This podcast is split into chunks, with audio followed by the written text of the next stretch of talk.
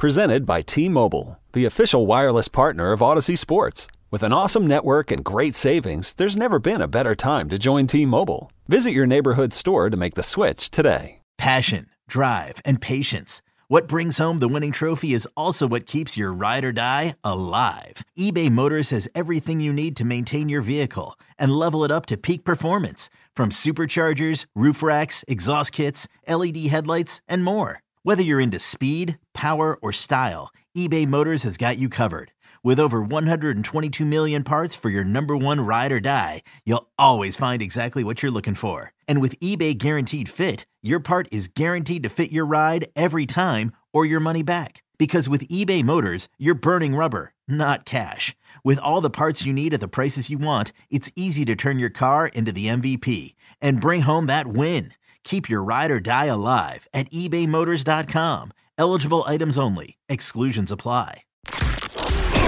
This is Baldy's Breakdowns, the podcast with NFL insiders Brian Baldinger and Jason La Canfora, an Audacy Sports original. Welcome to a very special pre-draft edition of Baldy's Breakdowns here on Audacy. We appreciate you guys listening in. Brian and I are incredibly fired up to take you through the first round of the draft. I am Jason La Canfora at Jason La Canfora on Twitter. Baldy is at Baldy NFL on Twitter. And and Baldy, we're recording this mere uh, hours before the first round kicks off. Uh, there's been so much uh, pablum, frankly, so much BS, so much clutter, and then also a lot of really good informed um, breakdowns, evaluations, and and calculations of of this upcoming draft class that is clearly unlike any other because of the lack of a combine, because of the lack of some of the standard medical testing we've been used to, because of the um, inability to get your your hands on these kids on a practice field in your building on a whiteboard like you normally would. Um, away we go, uh, and I suspect there will be plenty of twists and turns along the way. There will be, and I, where I want to start with this because you know, I mean, everybody's got a podcast, you know, us, oh, us included, yeah. Jason, and yeah. and everybody's got a mock draft, um, not just a mock draft, but I mean, you know, three and four mock draft. I mean, so it changes every day. So I always like to start free agency and the draft with the team that won the Super Bowl because everybody's going to chase Tampa right now. Now, obviously, Tom Brady was Tom Brady and He's the ultimate general. But if you go back to their draft, not just last year, where they took Tristan Wirfs with the 12th pick. Yeah. They took Antoine Winfield Jr. in the second round. And in prior years, they drafted Vita Vea. You know, and they they went and drafted, you know, Carlton Davis and Jamel Dean and Jordan Whitehead. And like really the foundation to that team was really built through the draft. Yes. And nobody really knew it at the time but they just needed a general to come in there and put it together. And I remember the general manager in Tampa, Jason Licht, you know, starting when he drafted Jameis Winston, like nobody was more under the gun than oh, yeah. Jason Licht for years. Yeah. And now he's like this celebrated, you know, hero. Baldy, they took and the so, kicker in the second or third round and yes, and, and yes. I had to cut him like yes. before what so, early in the season you're absolutely right. And you know, and Bruce Arians, like, I mean, nobody hated kickers more than he did, and they couldn't find one. Uh, but like, my, my, point is, they built the foundation of that team. Mike Evans and Chris Godwin, mm-hmm. they built the foundation through this process that we start tomorrow night in. And I think, you know, if you look at, if you went back even a, a couple years earlier than that, the New Orleans Saints finished the year seven and nine, three straight years in a row and then 2017, they hit a draft where they got, you know, Marshon Lattimore, Ryan Ramczyk, and they got Alvin Kamara, and their whole team got turned around. And so you look at the Washington football team last year Chase Young, Antonio Gibson, Kam Curl. I mean, yeah. You you hit on a couple of key pieces of guys that really contribute. You can turn your fortunes around. And that's where I kind of really want to start this whole process today with Jason. I just wanted to get that out there. Totally, totally. No, the, the, and again, I, I think this draft, because of all the unique variables and the lack of of the sort of um, hallmarks, the lack of of of bankable information that you would have in a normal year, just through the combine alone, in and of itself, maybe separates the men from the boys uh, even more so as to who gets the real information and who doesn't. And and when you just mm-hmm. go back to the tape, who sees it for what it is, and and and who um, swings and yep. misses. Uh, well, we talked quite a bit a couple of weeks ago about the 49ers and their um, self-made sort of quandary that they've put themselves in, giving up all that draft capital to go to three, um, and and then to frankly have some some mixed messaging uh, about what their intent was at the time of the trade, were they already locked in on a player before some of the other players had even worked out. It, it was a little odd. Um, since we last talked, Kyle Shanahan and John Lynch spoke to the media again, and that was one of the more defensive press conferences I've ever seen. Kyle Shanahan, we might all be dead by Sunday. It could be Armageddon by the first round. What's the difference which quarterback we take? We take.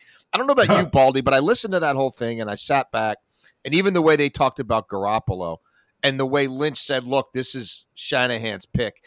Maybe I read it wrong, but I read it as, you know what? It is Mac Jones, and we don't care what the rest of the world says, and we believe in it. And yeah, he is the most maybe plug and play of anybody not named Lawrence.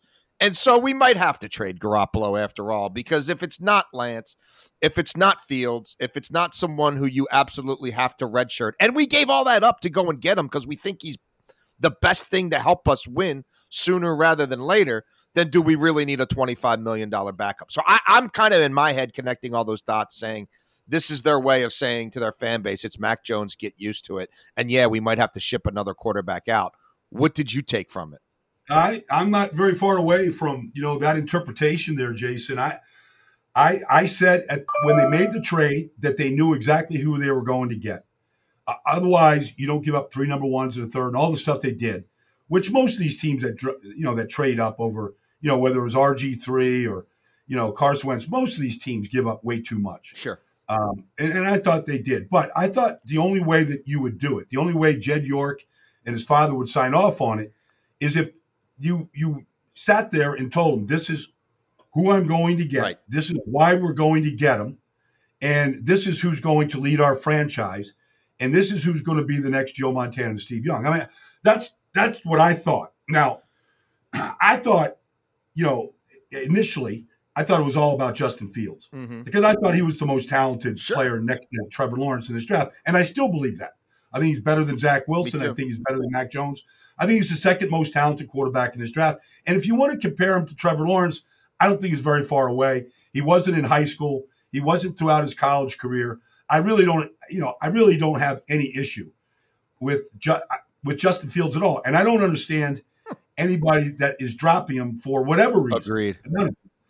Um, and, and so that being said, at the time, I thought, okay, I'm hearing Mac Jones, and I just said to myself, like, why would you give up all this for Mac Jones? I mean, who else is who else sees Mac Jones like this savior, like the way the 49ers evidently do? And I still believe that's the pick. You can yep. put Trey Lance in there. I don't see that at all. Um, you can tell me about his upside. You can tell me about his talent. That's fine. He was god awful against Central Arkansas this year. Uh, he's a running quarterback. Um, you're not going to do that in the NFL like he did in that conference. So I mean, I just had I had problems with that. So if it's Mac Jones, it's Mac Jones. But that fan base, like I, I'm I'm sort of on the pulse. I know you are too.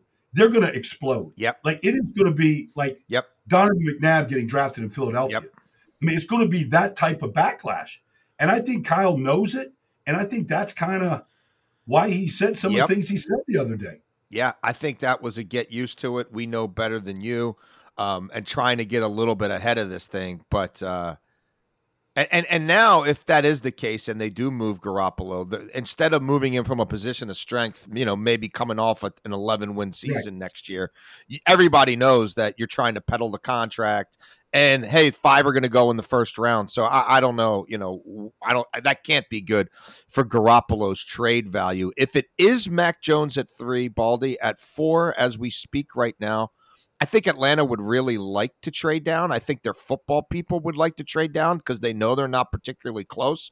But the last time they picked this high, the owner made the pick, not Thomas Dimitroff, and the owner made the right pick. He picked Matt Ryan. The football Yep. people wanted uh, Dorsey at the time. Um, Yep. I can't imagine he isn't heavily involved in this now, especially with a rookie GM and a rookie head coach. And he extended, he kicked more of Matt Ryan's money into future years, guaranteed money into future years. So I think it's Kyle Pitts, unless someone knocks their socks off at four. And I don't think they're going to get their socks knocked off. Well, let me ask you this, Jason. Uh, you know, some of the reports came out that Julio Jones is up for sale.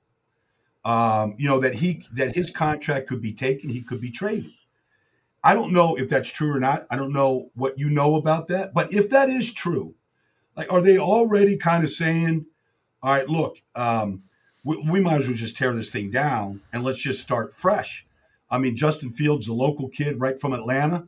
Um, let's you know, let's we've got a new coach, a new general manager. Why not a new quarterback and start fresh? I mean, to me, that that that wouldn't be, you know, that, that's not a revelation. A lot of teams have done things like that, um, but I believe Matt Ryan has a lot left, and if you give him this tight end, and you know, you put Arthur Smith in there with maybe some, you know, s- some really good two tight end set with Hayden Hurst and some of the things that Mhm. I think he did in Tennessee that could really protect Matt Ryan a little bit better. And you've got Calvin Ridley and Julio and Gage, and all of a sudden you throw this tight end in the mix and you go draft the running back. Like that offense might really come alive. And, you know, I, I think I know Arthur Blank pretty well. I've, I've known him a long time. I did the preseason games for five years. I was in his office a bunch. I, you know, they got to put some fans in the seats, you know, Yep. in that, you know, in that beautiful stadium of his, Mercedes-Benz Stadium. And they've had a hard time doing that. Yes, they have. And offense is one way if you could just flat out outscore teams. Um, that's one way to kind of do it right now. Yeah, I'm with you on all that. The Julio thing, I think they doth protest too much. They'd love to hit a home run for Julio Jones, especially if they add a tight end here and maybe they draft a wide receiver and Ridley keeps developing and they're going to have to pay him in a year or so. So I, I don't know that that happens though, Baldy, because ultimately the owner's got to sign off on that too. And if if it's a salary dump, which I think it would look, if DeAndre Hopkins went for it too. Now I know that's Bill O'Brien and he's didn't know what he was doing, but it still happened. And Yeah. and it's not like there were and everybody knew he was available. It's not like they just called Arizona. Baltimore knew he was available. Green Bay knew he was available. And that's what that fetched. Julio Jones at this stage of his career with another really good wide receiver draft upon us, set to make another 15 million. If if Atlanta's even thinking about moving off of him, I don't think the returns are more than the two. Is Arthur Blank going to trade a player that, in his mind's eye, he's seen through the totality of his career as a difference maker? You know what I mean? For a flyer in the 2022 draft, for the 60s, whatever, the 59th pick or the 49th pick. I, I just don't think it happens at the end of the day unless someone blows them away. I'm not sure anybody's going to blow them away.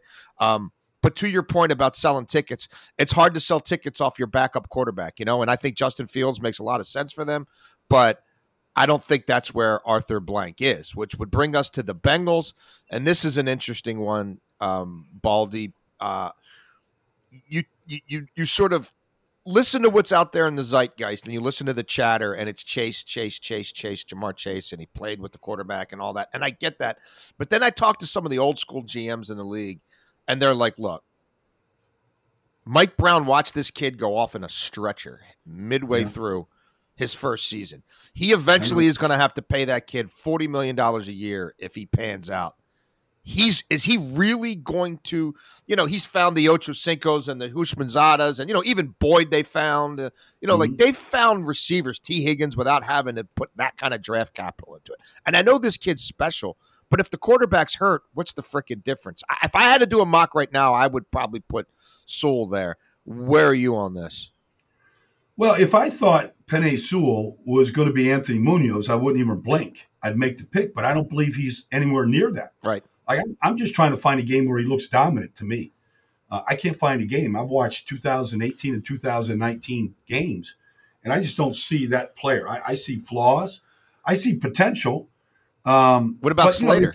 Jonah Williams and Billy Price. They've been drafting number one picks. I mean, you can say that they've struck out. I, you know, I mean, Jonah Williams was a first round pick. He's their left tackle. I mean, that's what Sewell is. I mean, I know you can move Jonah Williams or uh, put him at a different position, kick him inside, put him at right tackle. I mean, I guess you could do all those things. I, you know, if you went, you, you got Chase, if if you got Ja'Marr Chase right now, and you put Chase at your X position, just your dog, Tyler Boyd your slot, Tee Higgins your number two. I mean, you're set for five years at the receiver position. Um, I think this is a deep draft with offensive tackles, Jason. Mm-hmm. I don't think it's a particularly great draft. Like if I thought any of these tackles were Tristan Wirfs or Jedrick Wills, I would do it. Or Mekhi Becton. I would I would make the move and I would take the fifth pick and I'd go get my tackle. But I don't know that anybody is that good that we saw a year ago. I just don't see him in that class right now. Yeah, this will be one of the the inflection points in in uh, in the draft. Either way, I don't I don't think we um, see a whole lot of uh, a whole lot of trade potential with that pick. I don't think Mike Brown's interested in trading that pick whatsoever. Um, that brings us to the Dolphins, who I think if if Chase is there, I think they leap at that possibility. I know a lot of people now that they've cut Ereck Flowers are talking O line, O line, O line boy, I, I, don't think that's where they are um, that high in the draft. Uh, and there, there's guys out there like Alejandro Villanueva, who I know they're monitoring as well, who might be able to plug a gap for a year. Uh, I, I tend to think if this isn't Chase, then it's Waddle.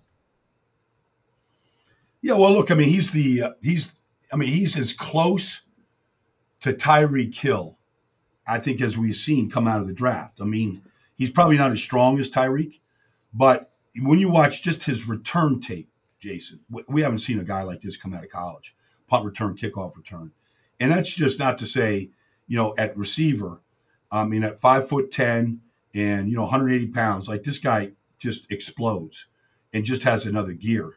And, you know, it's, it's nice to have a guy that you can just score that quickly, the way Kansas City has done it for years with Tyreek Hill It's nice to have a guy like that that you put the ball in his hands and he can just finish finish it, you know, with a home run from anywhere on the field. I mean, he's just got that type of speed and burst. And so, you know, if Ja'Marr Chase is there, I don't think that's a question. Right. You know, um, that Chase would be the guy. But I, I, I think Jaylen Waddle makes a lot of sense. They drafted three offensive linemen in the first round last year. You know, um, yep. I like Solomon Kindley. We got to see if Robert Hunt, you know, can really hold up the right tackle. Austin Jackson – was in and out of the lineup with injuries. Um, you know, I, I think there's some question marks whether he can really be a lockdown left tackle, but you spent three high picks on those guys a year ago. Uh, you kind of got to let them develop a little bit, because if they do, then I think you're you're in pretty good shape. They they went out and got you know the the backup center from Baltimore uh, to come and play center. Yeah, uh, Skura. yeah, yeah, Skura. So I mean, I think they can line up right now the way they are. I think they got to get just more TNT in that lineup right now. Mm-hmm. No, I, am I'm, I'm with you there. I think that's exactly what they're looking for: dynamic, explosive, twitchy athletes. Um, I think it's one of those two receivers. This cluster from seven to ten, though, is pretty interesting for me, Baldy. Um, I, yeah, I, I, I think the Lions. Well, here's what I, I won't say. I think I know the Lions are very open to trading down. I know the Panthers are very open to trading down. Um, depending on what's on the board, the Broncos could be more interested than perhaps they are um, it, just looking at them uh, in a vacuum. And then 10 is another spot where a lot of people believe a trade could happen depending on what's on the board corner wise and tackle wise. If it goes the way you're thinking and if if the Lions are evaluating the, the, these tackles the way you are, you could make the case that okay, if they don't want to take Fields, if that's if, if they're going to ride this Goff thing out for a few years, and, and or, or Fields or Lance or, or whomever, I, keep coming back to scenarios, Baldy, where they could go to 15, New England comes up, and they still get Darrisaw or maybe even Slater at 15 or the kid mm-hmm. from USC. You know what I mean? I think you still because some corners are going to go and somebody's going to take another receiver, and I think they might do that math, and and maybe New England's saying we don't need to go to seven. We can only we, we can go to ten and still get our guy. But this is where I think you you really could see um, a trade on the clock, and I think it could happen at eight, and it could happen at nine, and it could happen at ten. Well, I mean, it'd be fun for you know the audience that will be tuning in, which I think is going to be a massive audience tomorrow night, Jason. I, I, I do think that you know it's it's always fun, but it also tells you because I, I I'm in agreement with you that a lot of these teams are looking to get out because there're just not that many great players at positions where you want to pick a great player if you're picking at seven, and there's just you know I mean there's a big group of wide receivers here. I mean it's hard to kind of differentiate. There it always is. I mean Davante Adams was the 56th player taken in 2014. Right. He was the eighth receiver and he might be the best receiver in football right now. So you can make you can find receivers. Tee Higgins was a nice pick in the second round a year ago. You can get these guys later on. Uh, it's a deep drafted tackles. I still see great tackles. Yeah. Um, you know, I, I, don't see you know Walter Jones or right Anthony Munoz or you know, I mean, just pick pick a guy you know that has been great. You know, even a Jason Peters. I don't see that type of player. So I think these teams are looking at the same thing. They're going, well, if we get more value and we can, you know, spread it, just take more chips to try to hit on more players right now. These teams, even if they have multiple picks like Miami, um, you know, I, I think they're they're looking to acquire more right now. Yeah, I, am with you. I'm with you. If Detroit stays, I think an offensive playmaker is is yeah. probably the way they go. Jaylen Waddle over there makes a lot of sense. I mean, they just lost Kenny Golladay, and you know, uh, you know, they, they lost the receiving yeah, core. Yeah. Marvin so, Jones. Well, yeah. I mean, DeVonta Smith, any of those guys. Yeah. Yeah. Yeah. If if they stay, that's where I that's where I think they're going. That's where a lot of the GMs I talk to think they're going. If seven is a quarterback trade, though, and let's say it's New England and Bill Belichick and everybody thinks really highly of Bill, Bill Belichick, and if you don't think David Tepper is intimately involved in everything the Carolina Panthers are yeah. doing, you are absolutely fooling yourself.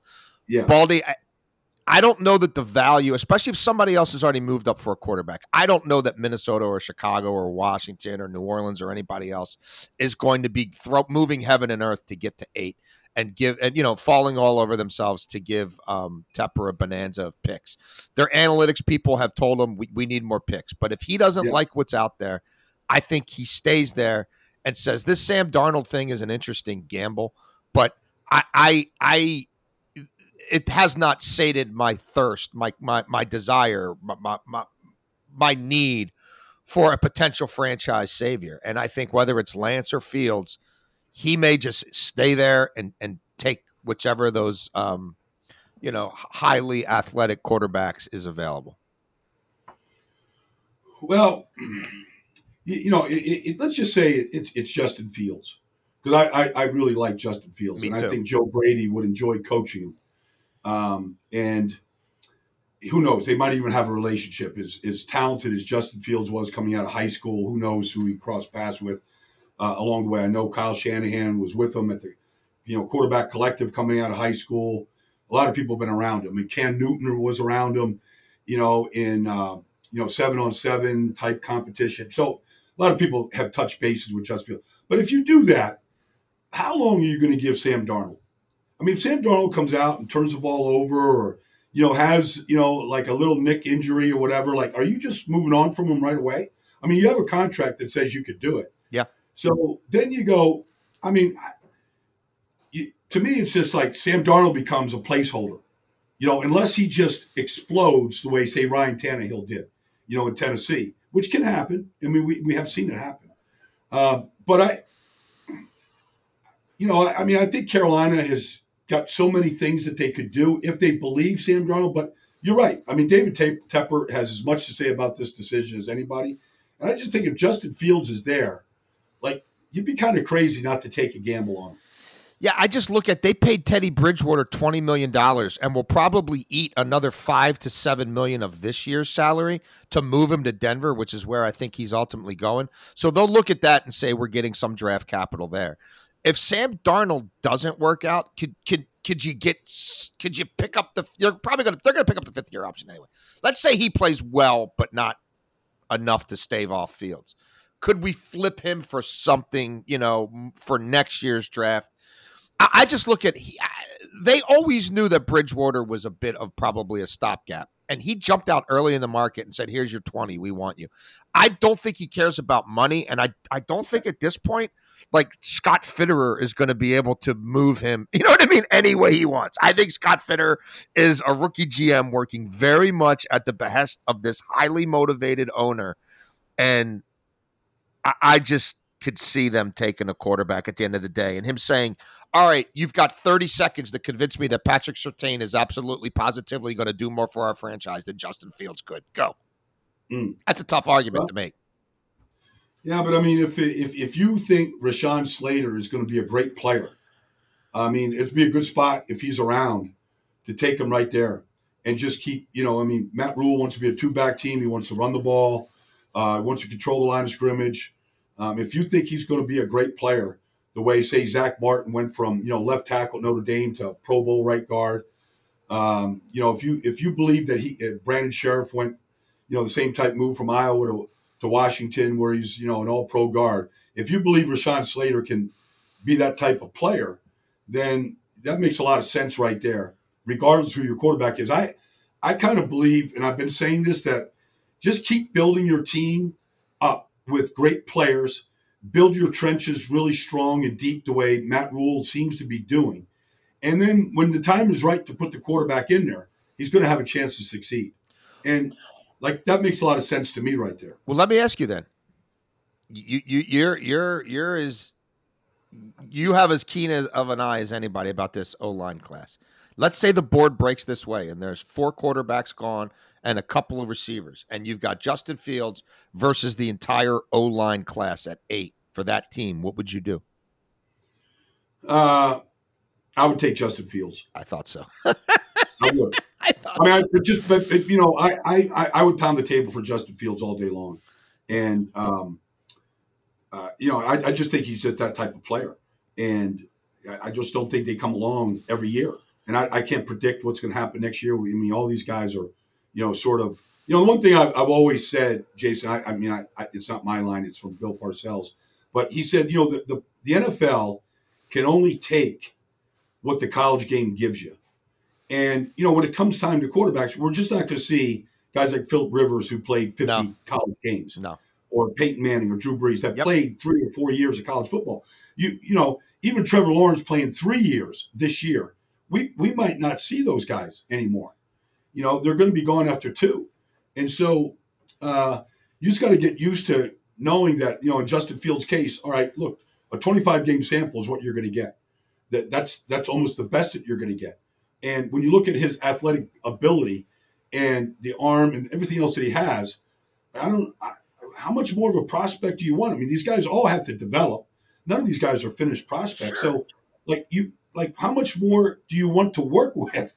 You know, when you look at Justin Fields, I mean, you put him athletically against anybody, he's as good as anybody. And then when you look at what he could become, I, I don't know what else you have to look at. Well, this is pretty fascinating now because we got we're doing this little and we didn't script any of this. We're we're doing this off the cuff, but now we're at Denver at nine the potential for, and I don't think this is a, these first eight picks are crazy by any stretch of the imagination. Like if you told me it broke this way, I wouldn't, you know, fall over. So Denver at nine, I think all things being equal, they have done a lot, a lot of preparation um, on Micah Parsons, the linebacker from Denver, um, mm-hmm. and I know they've done a lot of work on. Even though they've they they, they come out and say we we don't think we need a corner. Well, that that that's just that, that just makes me think all the more that they could very well take a corner. Uh, and, and, and in this scenario, we've got all the corners and all the offensive linemen and all the linebackers on the board. What would you like for the Denver Broncos to do here? Well, I'm I'm a pretty big fan of Alexander Johnson, the middle linebacker for Denver. I mean, he came out of Tennessee and he was undrafted, but you know, he's he's as big as Micah Parsons. He's not as fast, but he's every bit as big as any linebacker in this draft. Zaven Collins, you name him. He's a hulking big guy. Uh, corners, like they're you know they, they're at the free agent level on their team, whether it's Ronald Darby right now or Kyle Fuller. I mean, they filled the gaps with guys that mm-hmm. have bounced around this league pretty good. Um, Vic Fangio is always going to make his bones on defense. Yes. Um, you know, going back to his days at Stanford and San Francisco and every place that he's been, um, you know, he wants to lead the league in turnovers every year. That's his. That's kind of what he is all about. And so, you know, defensive player, if they don't decide that a quarterback is the most pressing need, which which it is, you know. Yes. I think everybody sees the inconsistency of Drew Lock and says, you know, how much longer we're going to spend on this. Um, then corner makes a ton of sense. And, you know, I mean, you can kind of toss up a coin between Jaycee Horn and Patrick mm hmm right here about who you want, who's going to be a better fit, a better pro. I like both of them a lot. Uh, you know, but are, are they going to be Jalen Ramsey? I, I don't think I don't think so. Right. But if you believe that they could come in and be and play at a Pro Bowl level from the rookie year on, the way Jalen Ramsey did, then a corner makes a lot of sense right there. Yeah, and in this scenario, the you know we've got all five quarterbacks off the board anyway. So, um, and and and I think again, I think they're trading for Teddy Bridgewater. It could happen before we finish recording yeah. this thing. It could happen before Thursday. It could happen late Thursday night. It could happen Friday because it's not going to involve day one picks anyway. But I do think that's coming, and I think David Tepper is going to eat millions plural to make that happen. Um, in this scenario, Jerry Jones has got all corners but one, and the entire offensive line class sitting for him at 10. And he's going to have, uh, you know, maybe it's some teams uh, burning up the phone lines a little bit to trade down.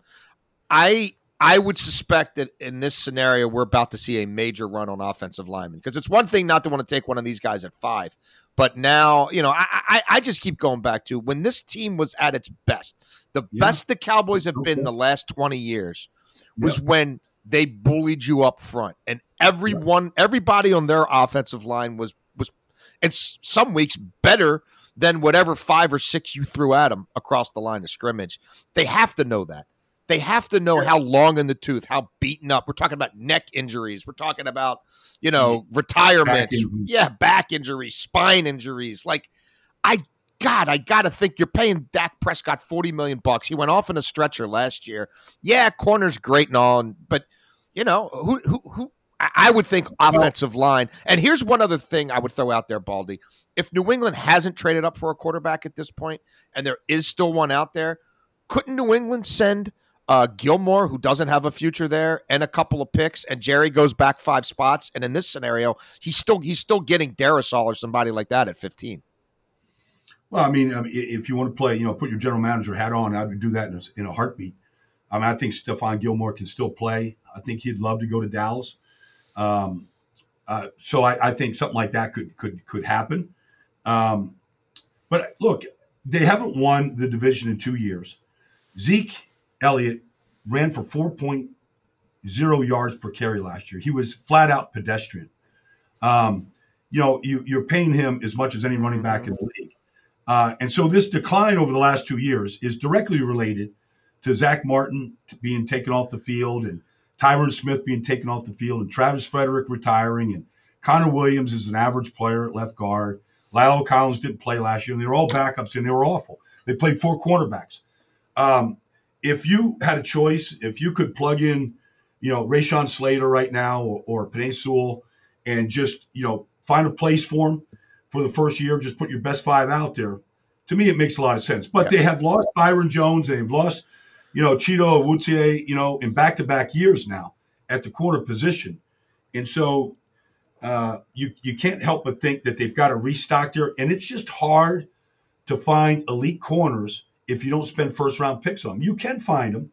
You know, I mean, they're, they're, Xavien Howard was a second round pick at a Baylor, but they're just hard to find if you don't spend, you know, high first round picks on these guys. And if you had your choice of, you know, Horn or Surtain, you couldn't really go wrong. But if you ask me with you know what you described with you know Dak going off on a stretcher and just a shattered you know leg that he had, the whole thing, you know, offensive line would make a whole lot of sense right here. I mean, you think he'd make everybody better, and those receivers would all probably eat a little bit better if Dak had a little bit more time.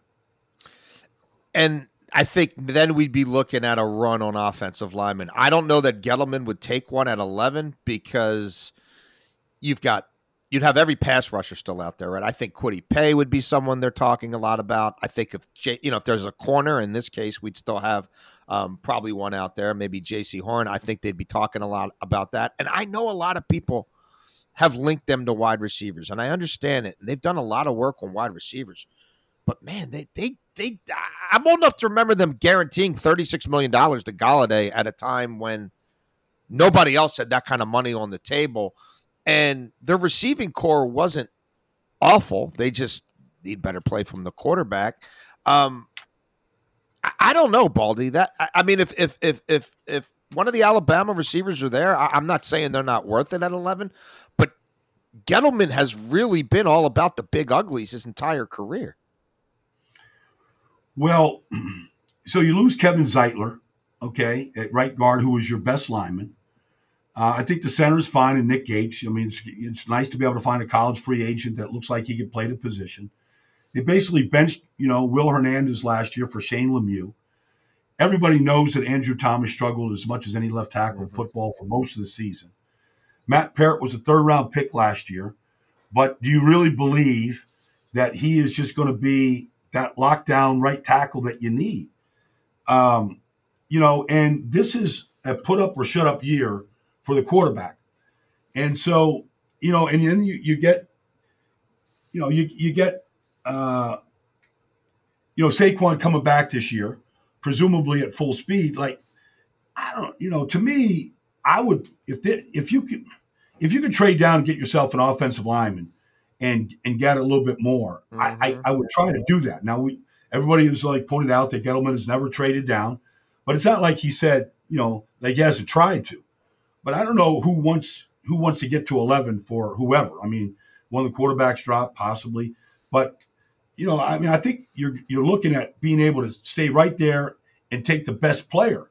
And you know, if you think the edge rusher, and I think they need an edge rusher real bad. Yeah.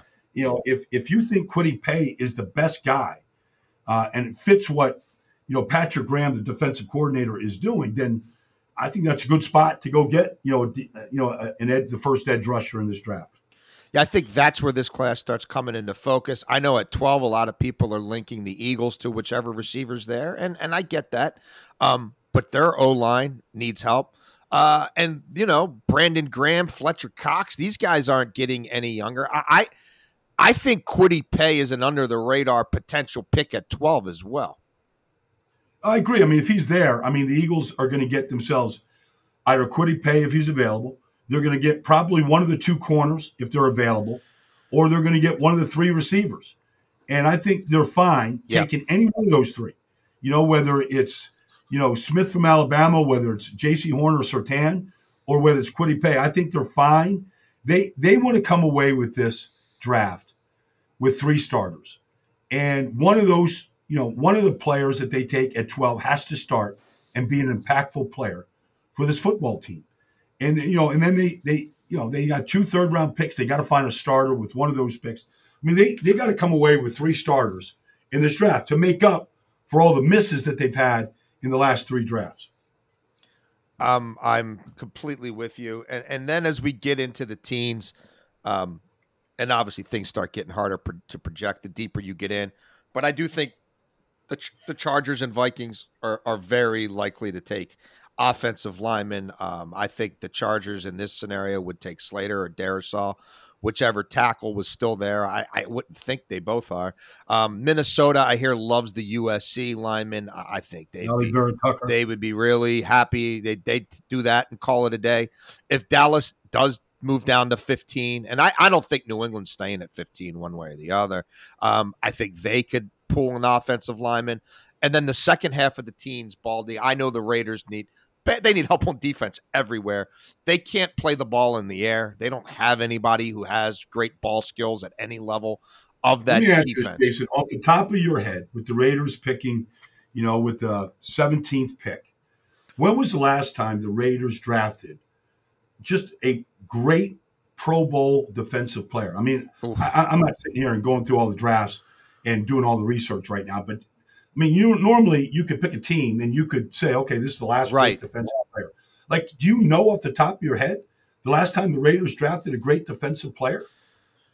Man, I mean, I keep I'm, I'm having visions of Gareon Conley and Karl Joseph and yeah. you know uh, Maxx Crosby or Clelin Ferrell or I, I mean, mean Ferrell. I mean, you just mentioned Gareon Conley, Clelin Ferrell. You know uh, Joseph. I mean, they're all first round picks. Yeah, they're not anywhere near that team. You know, I mean, Ferrell. I mean, was just has just been as pedestrian as you yeah. can get. I mean, I, I, I don't know how much longer they they keep giving him. Um, they know, already said bye to Hurst and, and Arden Key, right? Those they already yeah. said bye to them. I mean, that was supposed well, they were supposed to be core guys for them. You know, they, they drafted a second round pick from like San Angelo State, a defense lineman that they moved on after two years. Uh, you know, three years ago. I mean, they they haven't been able to sh- to just strike gold at all. Like they've got to find a player. So we haven't mentioned Micah Parsons yet. Yeah, they can't seem to find linebackers at all. Uh, the Raiders' great teams are always built around great linebackers. Going back to Ted Hendricks, and you could just go through the li- you know the list of great linebackers the Raiders had in their heyday. Um, but you could pick a position on defense, line, you know, linebacker, defensive end, you know, corner. I mean, they need help at every one of those spots. Yeah. And, and and and I think you're going to have a run on on defensive players starting here. I also hear the TCU safety um, Trevon Moehrig is very much under consideration for the Raiders. Um, Washington coming up in a couple picks likes him a lot. I think you're looking at in this run Arizona. If Jaycee Horn's still there, that's probably the pick. If he's not, I keep hearing Zaven Collins. You know who you can rush him, you can put him out in space, do whatever you want with him. Um, Washington loves the the hybrid. Uh, linebacker safety out of Notre Dame. I, I think you're going to see a bunch of those kids coming off the board here you know, between 16 and, and 20. I, I just think sometimes these things ebb and flow. And I think you're going to go from a run on offensive linemen in the first half of the teens to a run on these these these linebackers and, and slash safeties. And then also at the corner position, how comfortable are you with the medicals of, of Caleb Farley? And and at some point in the teens or 20s, the yeah. risk is, you know, the juice is probably worth the squeeze. So let's let's just um, stay with Washington right there, Jason, since you're right in the neighborhood there, and they're the 19th pick, and um, you know they struck gold with Chase and Kam Curl last year, Antonio Gibson, whatnot. Um, I think you know the addition of William Jackson is going to be with the pass rush that they have, like he's going to flourish mm-hmm. in that defense. He, he, he, guys with that kind of length and ability, they're just not around very often. I think he's going to really flourish in this defense. Uh, they're building a beast on that side of the ball. Uh, if they add themselves a linebacker or a corner here, it's just going to strengthen who they are and what they are building right now.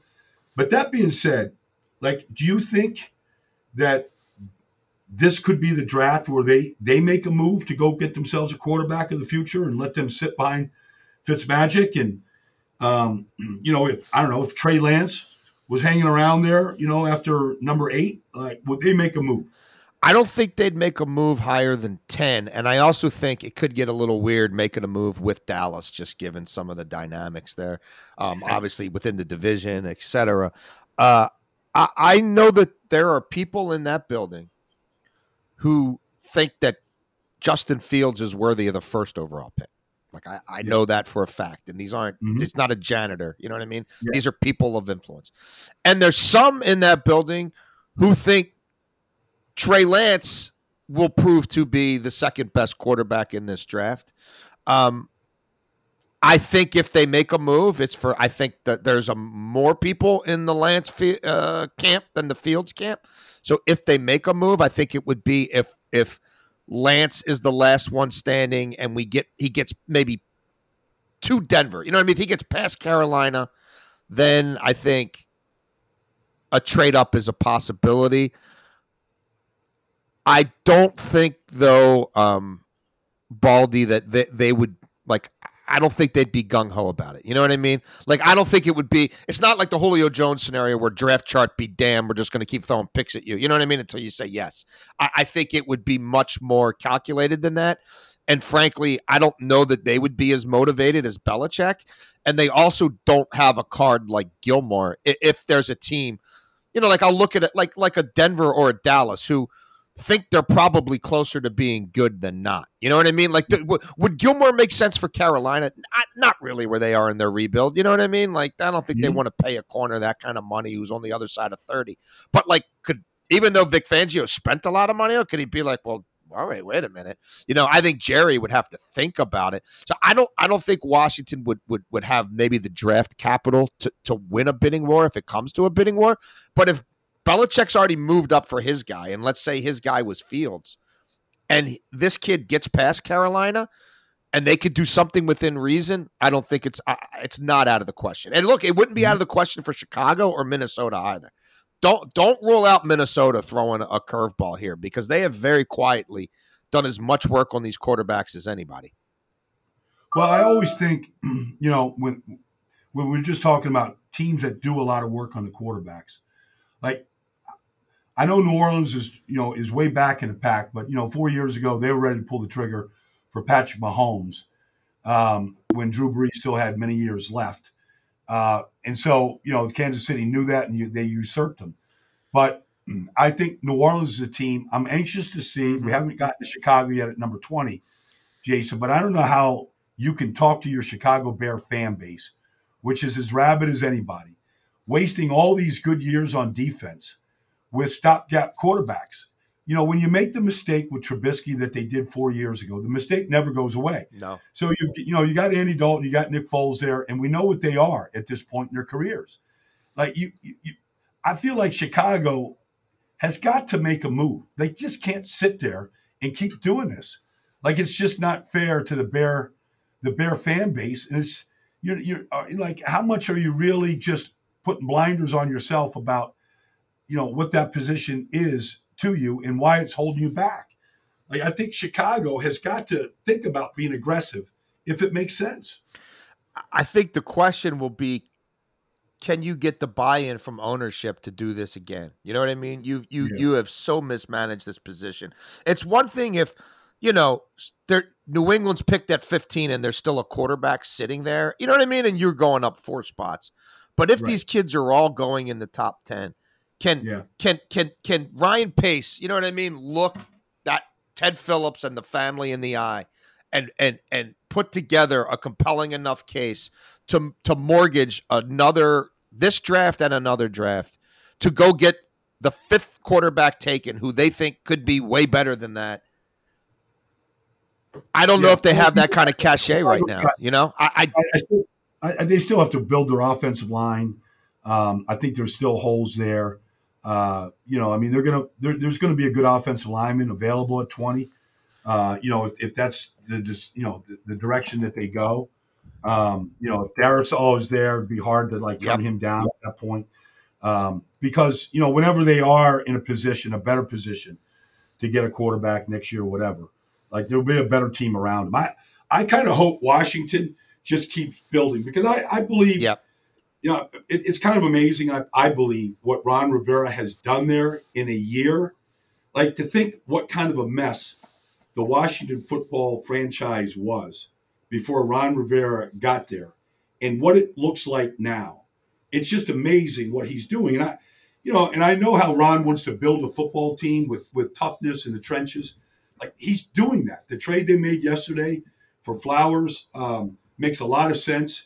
The Oh, yeah. decision to jettison, um, you know, Adrian Peterson last year and to go with Antonio Gibson was the right pick. Yep.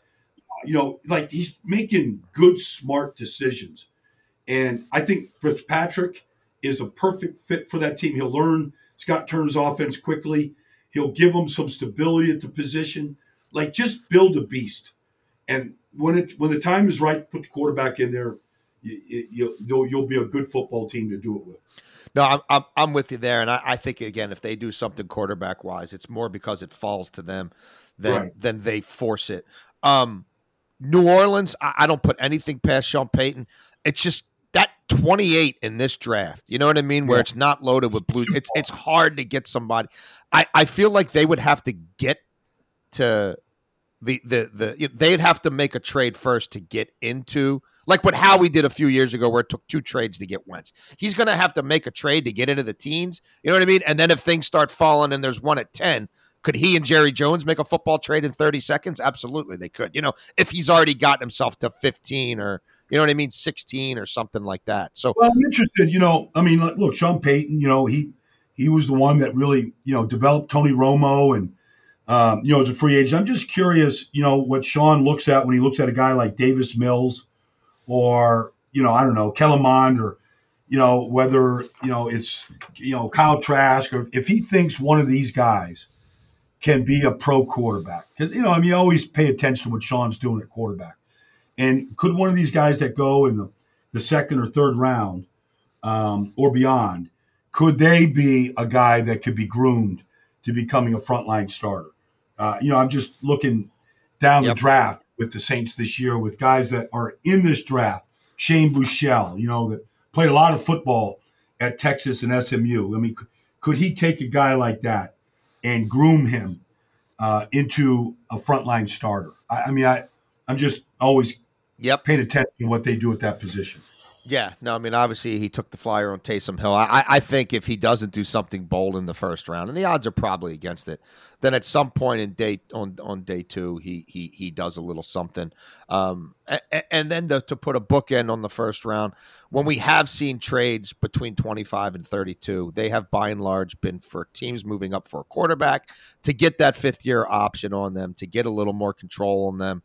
Um, I, I don't get the sense as we talk right now, Baldy, that that trade exists. I mean, there's people in Baltimore telling me they're getting a lot of calls for 31. I mean, maybe they're getting uh, you know some exploratory calls. I'm not. Well, they're not gonna, nothing's going to happen until I, they're on the clock. Yeah, I'm. I'm not sold that that there's going to be a non-quarterback at 28, 29, 30, 31 who someone's like I absolutely have to have. Um, and I'm also not sold that, that there's a quarterback. You know, what about like uh, you know Baltimore has lost uh, Za'Darius Smith and Matt Judon back to back years. Yep. Um, what if a guy, let's just say Kwity Paye, is around? Oh yeah. he's 15. Could you see the Ravens packaging 27 and 31 and going to get themselves what they, you know, if, if they, if, you know, if Eric DeCosta and his yeah. group, you know, feel like that, like there's this guy that we believe can be the next, you know, Pro Bowl edge rusher for us. Yeah. Would we be interested in going to get somebody like that? Um, I think it's more likely that if Kwity Paye gets past Pittsburgh, do they try to move up a couple of spots to get him? Yeah. I, I, they feel like 31 will be an entree back into the second round and yeah. maybe a couple, a second round and another fourth or something like that. So I think they view 31 until they're convinced otherwise as a road to more picks, not fewer. And yeah. I get the sense they're comfortable with Phillips Medical. They're comfortable with um, uh, Ojulari's medical. So the the more I get the sense in that building, they're rooting for a run on corners and a run on quarterbacks and a um, yeah. a run Just on even receivers because I don't think they're taking Bateman or Marshall Jr. in the first round. Um, I think they're they're hoping to have an edge fall to them, kind of like a linebacker did last year. And if that happens, um, and it's one of the three or four that they're really comfortable with, then 31 for me is uh, if there's value trading down, they're trading down in a second. And if there's not, I think then that's when you're looking at Landon Dickerson or Creed Humphrey or somebody like that. Well, I'll, I'll, I will wrap this up here pretty quickly here, uh, Jason. I, Landon Dickerson's my single favorite player in this draft. Um, I, obviously, the medical is a huge issue, but a lot of this stuff is a crapshoot. There's a gamble. Uh, if if he can stay healthy. We all know like that's uh, tenuous at best. Yeah. But he he changes your culture. He changes your offensive line. You're going to get the biggest, strongest, nastiest lineman in this draft. Nobody's close to what he can do. Um, the Ravens, you know, have been plugging in free agent centers for a long, long time. Um, this guy, I think, makes you know whether it's Green Bay, Baltimore, at the end of the first round, somebody that's looking to just upgrade that position. Um, this guy could do that um, instantly, the way he did at Florida State and at Alabama. Um, I can't wait to see where he goes because I do think he's going to go in the first round. Me too. Me too. Um, and sometimes we, we, we, Jason is like I, we have three running backs that everybody loves to talk about in this draft: Najee Harris and uh, Etienne, you know Travis Etienne and Javonte Williams. Um, I, I think that there's a possibility you could go through this draft and not have one of those players taken on Thursday night. I think that's a possibility. I also could see a scenario if there is if if if the if Zaven Collins and some of those linebackers are off the board, and if Miami takes Najee Harris at 18, which which is certainly a possibility.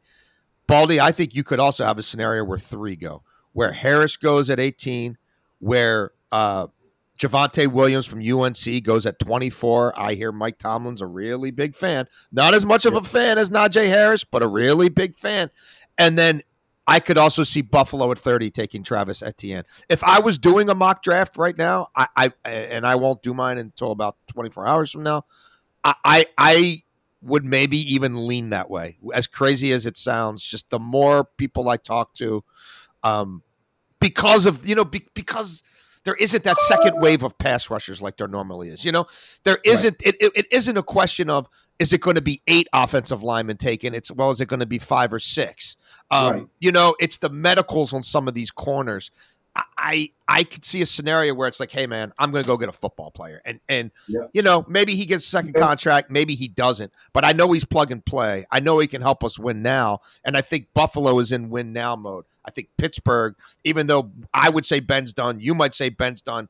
They think they've got Mike Tomlin's never finished below 500. He don't he ain't thinking about doing it this year, and I, Miami. I, we thought they made odd picks last year. Like some people would say, you don't need a running back at 18, but I, I just think the way they're wired right now, if they get Ja'Marr Chase and they get Najee Harris, we're going to find out if Tua can play or not because there's no excuses.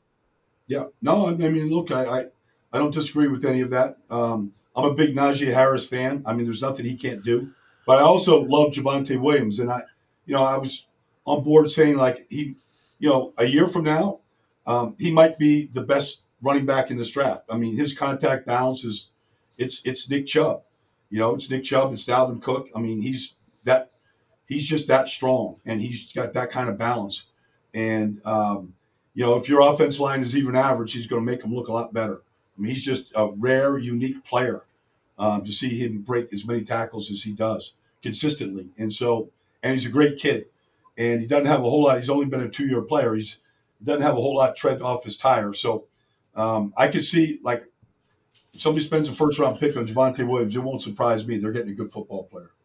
Well, it is. It's going to be as it always is, um, filled with drama and suspense and intrigue and twists and turns. That is part of the beauty of the NFL draft. And by the time we reconvene, which I think we'll do next week, you know, to review the draft, yeah. um, we will have all three rounds will have played out. Hopefully, the world won't end on Sunday. Um, I know where Kyle Shanahan. Kyle Shanahan's taking the under on that one. I'm going to take the over, um, and we will have plenty to discuss. Um, as always, thank you guys for listening, checking us out uh, here on Audacy. Uh, if you enjoy what we're doing, please rate, review us, give us feedback on iTunes, Spotify, wherever you get your podcast goodness. Um, we hope you enjoy the draft. And Baldy, I know you certainly will. Yeah, I'm, I'm looking forward to the whole process. I'm working for a lot of different groups, and really, you know, it, it it is fun if you put as much work as we do into this. Yeah, just to see. Um, how your eye is and how it compares to some other teams. And, uh, you know, we're certainly going to pick it all apart. I'm not a big guy to give out grades the next right. day or the day after. Like I'm, but I understand the exercise. Fans want to know. Um, so we'll be here to kind of do that process next week. And there certainly is always a theme to every draft, mm-hmm. and there's always surprises. And we'll be here to talk about it next week, Jason. Sounds good. Enjoy the draft, everybody. We will talk to you next week. Yo, Trey. Kevin, what's up, man? You know, I've been thinking, what would have happened if the NBA never vetoes the Chris Paul trade to the Lakers and we get CP3 in the same backcourt as Kobe in LA? Well, you get a very happy Jack Nicholson for sure. And the Lakers probably win a bunch more championships. CP3 finally gets a ring or two or three, and the Kardashian empire is forever altered. What did you just say? Hey, everybody, I'm Trey Wingo. And I'm Kevin Frazier, and we're teaming up on a new weekly sports podcast from Wondery, Alternate Routes. As former sports center anchors and current sports obsessives, we're consumed by all the what if questions that make being a sports fan so excruciatingly fun. If you're like us, then you also live and die on the fallout from every drop pass. Or play call. Each week on Alternate Routes, we'll take a flashpoint in sports, break down what actually happened, then explore every alternate scenario and the ripple effects it would have caused. Follow Alternate Routes on the Wondery app or wherever you get your podcasts. You can listen early and ad free right now by joining Wondery Plus.